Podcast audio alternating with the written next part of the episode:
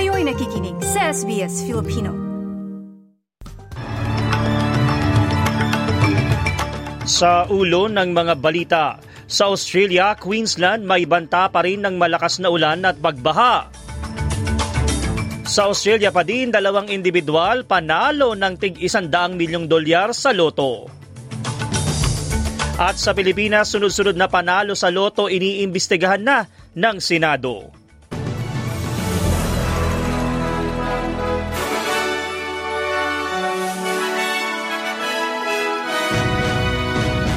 Sa detalye, dalawang individual ang panalo sa Powerball Lottery na paghahatian ng pinakamalaking naging jackpot sa Australia na $200 million.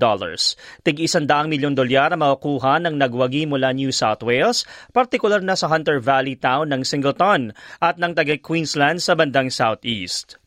Samantala sa Pilipinas naman, isurmita ng Philippine Charity Sweepstakes Office ang pangalan at impormasyon ng mga nanalo sa loto matapos ang sabina ng Senate Committee on Games and Amusement. Ito ay para maikumpara mga impormasyon sa record ng Bureau of Internal Revenue sa binayarang tax ng mga nanalo. Nagdesisyon ng Senado na imbestigahan ang kontrobersyal na limang beses na sunod-sunod na pagkapanalo ng multimilyong jackpot prizes.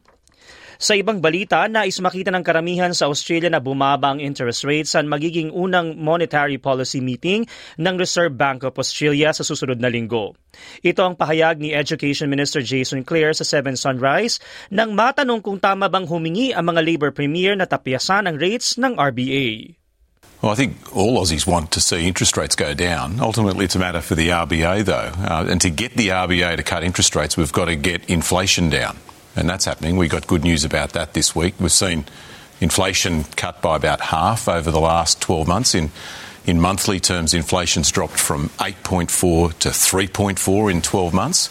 So that's good. You know, if you can get inflation down, then we'll see interest rates go down. Uh, we know there's a lot of Aussies that are doing it tough and would like to see their interest rates go down.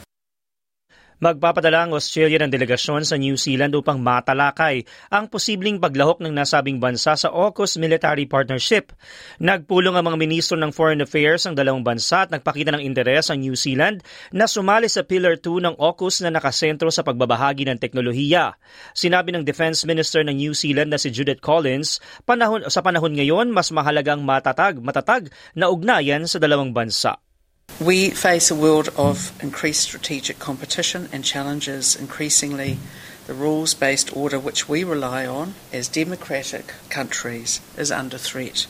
And in this complicated strategic environment, one thing is crystal clear Australia is our closest friend and partner, it's our family, and we are stronger when we work together. Samantala nagbabanta pa din ng mas, mara- mas maraming pag-ulan at pagbaha sa hilagang kanluran ng Queensland. Dulot pa din na nakaalis ng tropical cyclone Kirili. Bakas pa ang pananalasa ng cyclone sa Kainuna mula sa saradong kalsada at apektado ang tren, habang isolated naman ang bayan ng McKinley. Pero tila hindi pa tapos ang kalbaryo dahil nahaharap pa ang rehiyon sa masamang panahon hanggang ngayong araw.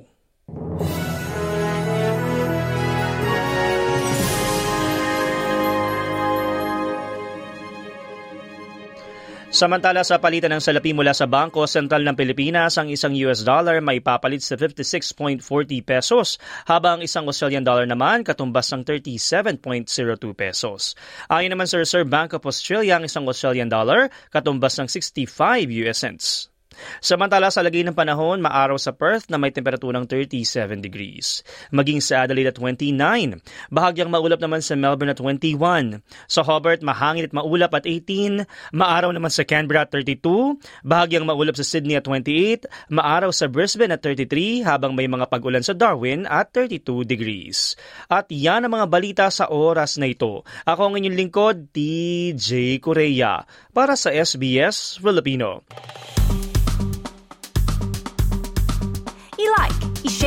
Mag-comment, sundan ang SBS Filipino sa Facebook.